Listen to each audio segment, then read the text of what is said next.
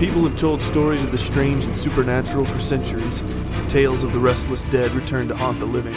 Whispers of damned souls doing the devil's bidding on earth. Rumors of inhuman things that still hunt the old forests, untouched by the glare of modern life. There may be more to these stories than you could ever imagine. Join us tonight as we delve into the deeper truth inside these mysteries. Hello there, welcome to Bizarre Tales. This week, ladies and gentlemen, we are moving on to our third county. Now, we have had a bit of feedback from some of you guys, which is fantastic.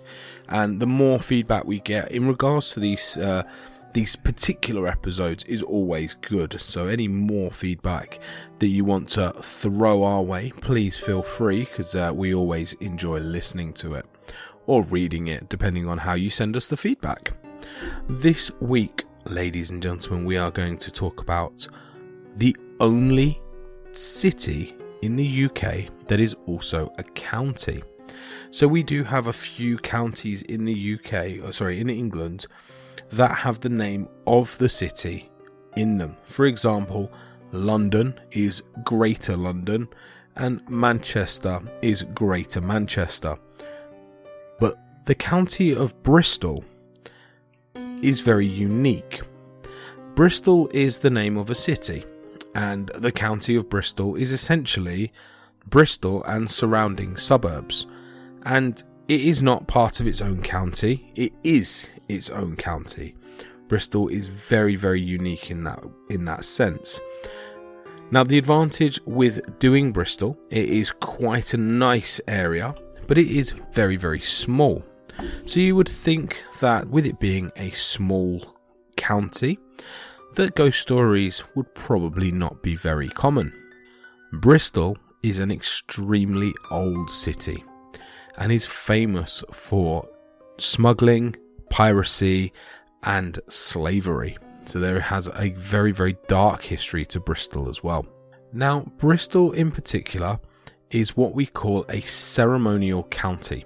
Okay, it is situated on the River Avon, and it borders other counties. It borders two other counties, which are Gloucestershire and Somerset. Okay, so it is right on the coast, and it only has two counties that border it, one north and one south. Bristol is the most populous city, or the most populated city, in southwest England. And Bristol is the 11th most popular urban area in the United Kingdom. It is steeped in history, okay? Bristol was the starting place for early voyages of exploration to the New World. A ship out of Bristol in 1497 became the first European to land on North Mainland America. In 1499, William Weston, a Bristol merchant, was the first Englishman to lead an exploration to North America at the height of the Bristol slave trade. From 1700 to 1807, more than 2,000 slave ships carried an estimated 500,000 people from Africa to the Americas. So, like I said, Bristol does have quite a dark history, or at least a checkered past. It is a town that was built on the slave trade. It was built with that money that it created from the slave trade. And being a seaside or a port town, it was very easy to access the slave trade route. Now, the first place we're going to talk about in Bristol is a place called the Old Vic. Okay, now the Bristol Old Vic is one of the oldest continually operating theatres in the world. This historic theatre has had different faces and names throughout its history and has been known at different times as King Street Theatre, the Bristol Theatre, and the Theatre Royal. It has very interesting stories as well. Now, the construction of the Bristol Vic began in November 1764 and was completed 2 years later in 1766. The structure was funded by 50 local citizens who were rewarded with a silver ticket that granted them the right to see all performances in the theatre for the rest of their lives for free. The theatre opened its doors to the public in May 1766, but it had some issues. First things first, to minimise public attention, it did not have any doors to open, and instead people had to knock. Now, this is a bit strange, but this is how it worked. Secondly, it was hidden from public view simply because it lacked the required royal patent for public performance of plays, and hence any production had to be disguised as a concert, not a play. Now, in 1977, the haunted Old Bristol Vic was rewarded a royal patent and reopened on November the 30th, 1778. Sorry, I said 19 again. As the Royal Theatre. As a legal playhouse, actors could freely perform without any fear of arrest. Now, that sounds really strange, but in the 1700s, if you were an actor and you were playing a role at a non-royal performance hall, you could be arrested, which is a very, very strange thing indeed. There was no amateur drama. In the 1980s, the theatre was famous for its artistic work, but unfortunately it failed financially and was threatened to be closed. In 2007, the public concern for the survival of the theatre led to the formation of a new board of trustees, which oversaw an extensive £19.26 million redevelopment. And here we are today. So there's a bit of background on the theatre. Well, why is it haunted? It is known as the haunted Old Vic. It's linked to lots of paranormal activities, such as unexplained smells, sudden cold spots, and the feelings of people walking behind you. There are said to be at least 3 ghosts haunting the Bristol Old Vic. One of the most beautiful theatres in England is haunted by a lady in black, who is believed to be Sarah Macready. Originally an actress, Sarah fell in love with William Charles Macready, who once ran the Bristol Old Vic. And as fate would have it, they got married. When William died, Sarah became a pillar of the theatre and kept it going through difficult times, to the extent of paying actors from her own pocket. It is now said to be common to see her ghost keeping an eye on the theatre to make sure that it doesn't suffer from bankruptcy. An architect by the name of Andrzej Bolenski said that Sarah's ghost appeared to him as he climbed the back stairs one afternoon. She wore a white, long dress with black hair and a pretty face.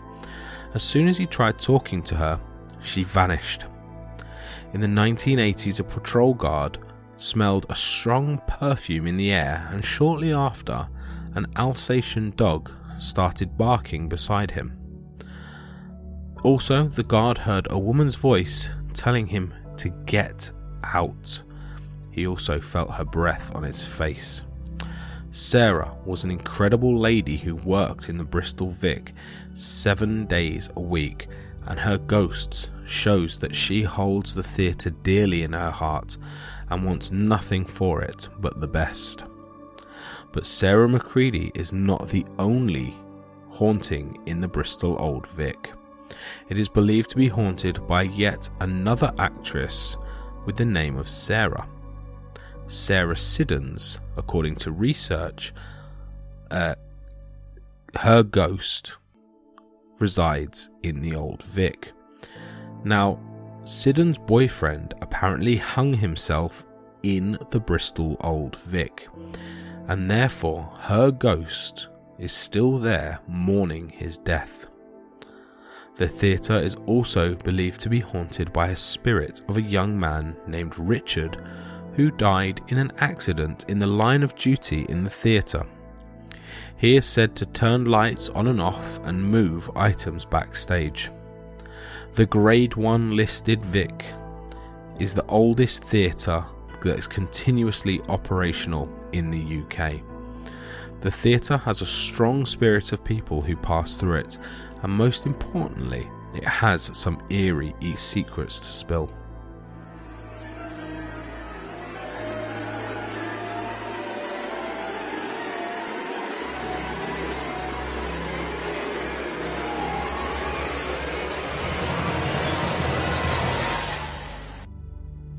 The next place we're going to talk about is the Dower House, Stoke Park. Now, anyone travelling the M32 in Bristol will have noticed the Dower House at Stoke Park. Its tall walls and peculiar yellow facade looming over the motorway, looking a bit like the hotel in The Shining. Its unmistakable presence never fails to evoke the sense of mystery and what is going on in this house. The name is a clue to the strange building's history. The Dower House traditionally means home of a wealthy widow, once belonging to the family of the Dukes of Beaufort. There stands an obelisk in monument to one of the Duke's 17-year-old daughters, Elizabeth Somerset, who died in 1760 when she fell from her horse in the house grounds, breaking her neck. To this day, many visitors report hearing the sounds of hooves approaching when walking in the estate, which might not be too troubling if it wasn't for the fact that no horses have been allowed in Stoke Park for hundreds of years. Some even claim to have crossed paths with the wandering figure of a ghostly young girl. If this isn't spooky enough, throughout the 20th century, the property was used as a mental hospital, though the institution closed its doors in 1988, and the building has since been converted into 12 flats. Who wouldn't want to live in a house that's been both haunted and right next to a motorway?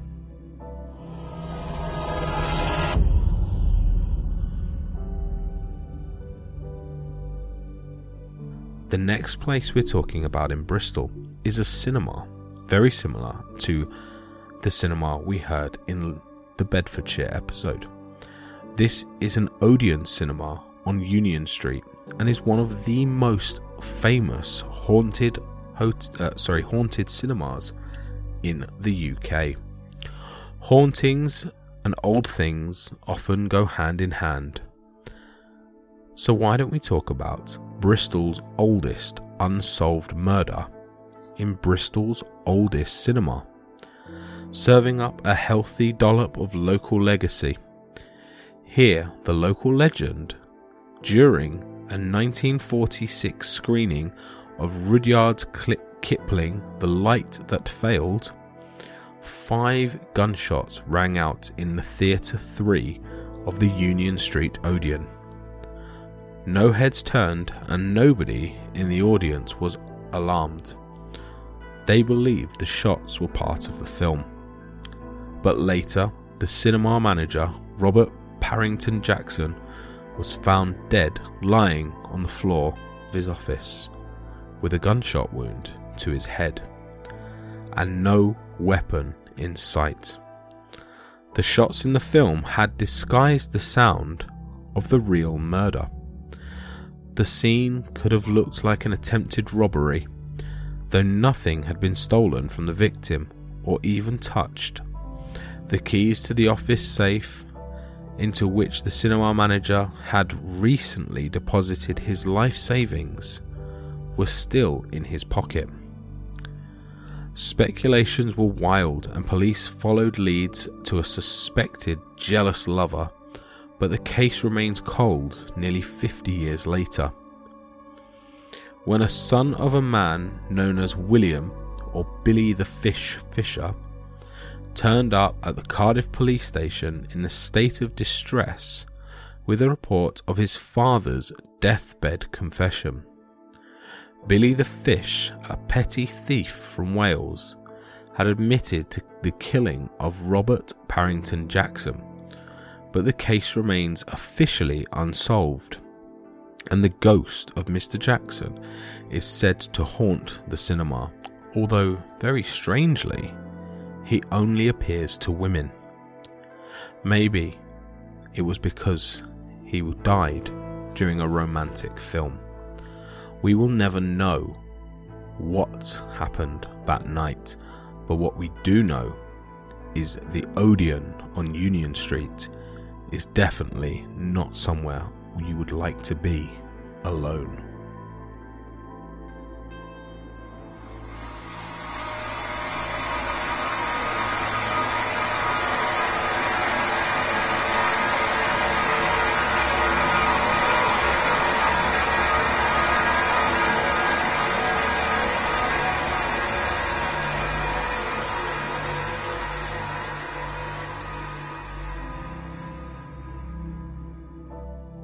Clifton Suspension Bridge. Now this is a strange one, we're talking about a bridge. Many people know this famous landmark was designed by one of Bristol's best known historical figures, Isambard Kingdom Brunel. Fewer know, however, that the engineer never lived to see the completion of his most famous and grand project. His distinctive top-hatted figure is said to walk the nearby paths of Lee Woods and stand at a viewpoint over the gorge as if overseeing the construction of this impressive suspension bridge. And if that wasn't enough to make the list over the years, the bridge has been a city hotspot for suicides. Sadly, many have chosen to end their lives by jumping from the towering bridge into the shallow river valley that runs beneath the gorge. Because of this, there are signs up around the bridge urging those in distress to call charities such as the Samaritans for help, before making that irreversible leap to their doom.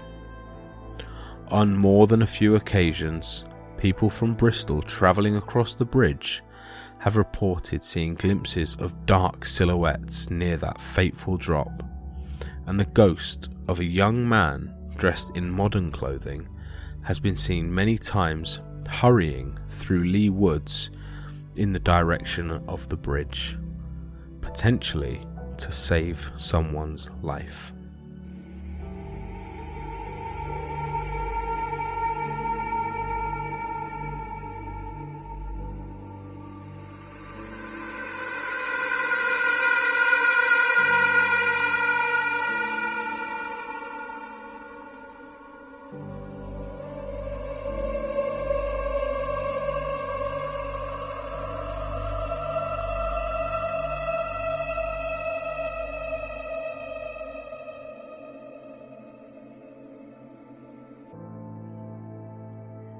Now, Bristol being a port town or a dock town, where would this be without talking about Bristol Docks? Another one of Isambard Brunel's projects, this well-known tourist attraction is said to be riddled with ghosts. This is the SS Great Britain, which is moored at Bristol Docks. Perhaps the most popular of all these spirits is Captain John Gray. Legend has it that he committed suicide by leaping from his cabin window, and his hobnail boots can still sometimes be heard scraping and banging on the wooden floors as he stomps up and down the decks. From its grand beginnings, the ship has a varied history, steering off course not long after its launch in 1843. The boat became stranded and was abandoned by its crew. Due to the massive cost of building and maintaining the spectacular vessel, this maritime misfortune puts its owners out of business. It was later recovered and travelled the world on all kinds of different jobs and journeys, from Britain to New York to the Falkland Islands, and as far as Alaska and Australia, picking up spooky stories on the way. Now moored for good, at the same Bristol dock where it was first built, the boat receives 150,000 visitors a year, some of whom are lucky enough to meet its ghostly inhabitants. Sightings include a sailor who is rumoured to have fatally fallen from the rigging in the boat's working days, and Mrs. Cohen, a young bride who died on board the ship just weeks after her wedding. In 2005, a whole group of workers claimed to have seen a mysterious woman walking the promenade deck just a few days before the ship's public relaunch. The presence of these spirits are so strong that Most Haunted said this ship is one of the top 5 most haunted places they have ever been.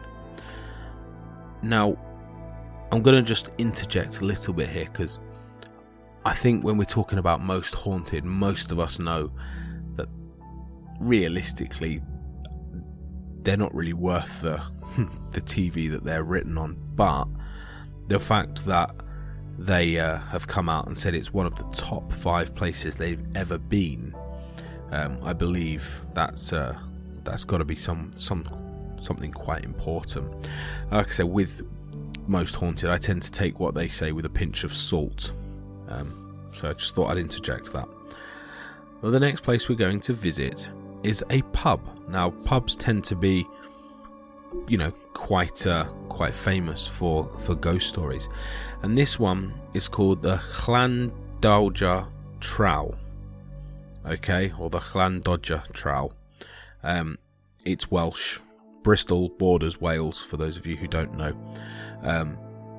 So that's why it's Llan, which is LL. It's a strange name. But then the Welsh have a strange accent. This pub is named after another boat. This 17th century drinking den, which has been called Bristol's oldest pub, has no less than 15 ghosts.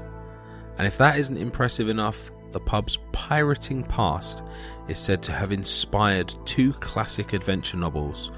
They are Robert Louis Stevenson's Treasure Island and Daniel Defoe's Robinson Crusoe. More recently, its supernatural intrigue has brought the old tavern TV fame when it appeared on Sky's Most Haunted Live back in 2007. Who made the claim that there are more than 15 ghosts in the premises.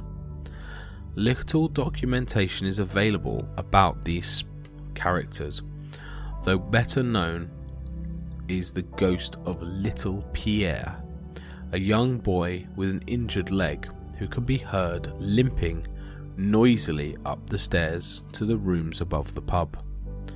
So famous is a Llandoger Trow for its hauntings that many attempts have been made to catch Pierre in the act, and regular ghost hunters travel from far and wide with all kinds of monitoring equipment. Surprisingly, some of these attempts have been successful. There supposedly exists video evidence of the sound of the footsteps of poor little Pierre dragging his damaged limb up the floor. Other ghostly figures have actually been spotted on CCTV and caught physically by the staff. Late one night, 2 figures were spotted in the Jacobin room at the front of the pub. Staff went to ask them to move on, to find that the figures had vanished.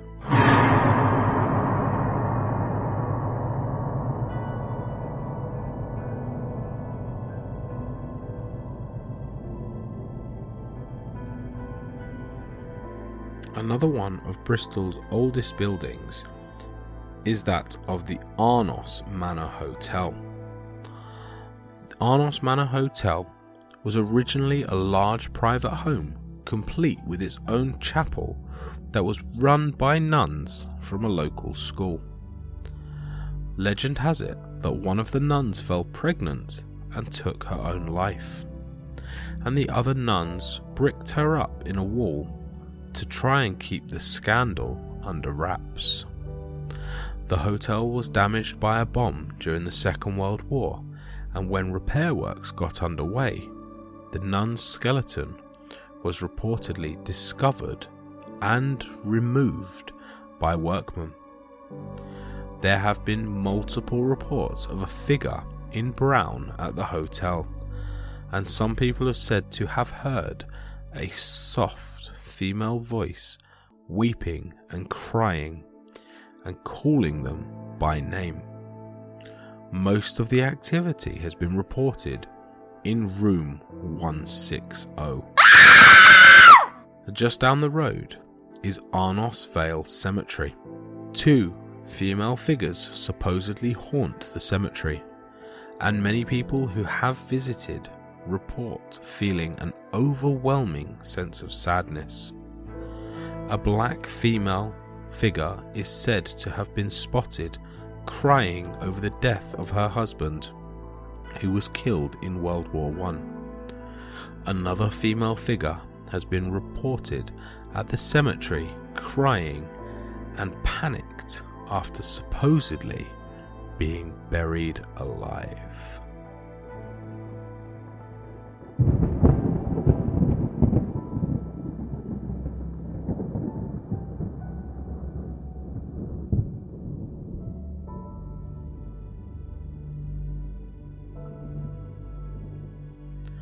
So these are some of the stories from Bristol. For those of you who don't know, Bristol is a very, very haunted city, if you haven't worked that out already. I hope you've enjoyed this episode. Next week we have got the county of Buckinghamshire. Now with this county there will be our first listener story to add to these. So for those of you who are interested and do know of some stories in your area, you need to get them out to us. We can put your stories into this podcast. Now next week we are, like I said, we're covering Buckinghamshire. Now the stories will be coming from a pub. Now this is a pub that I actually know very, very well. It was my auntie and uncle's pub. They used to work and own this pub, so there are stories that come out of this. So I do know the listeners, so they are coming from family members. But had I not have known this pub would not be covered in the Buckinghamshire episode. So for those of you who do know some stories, they don't have to be the most famous ones in your town. Any stories that you know can come onto the episode.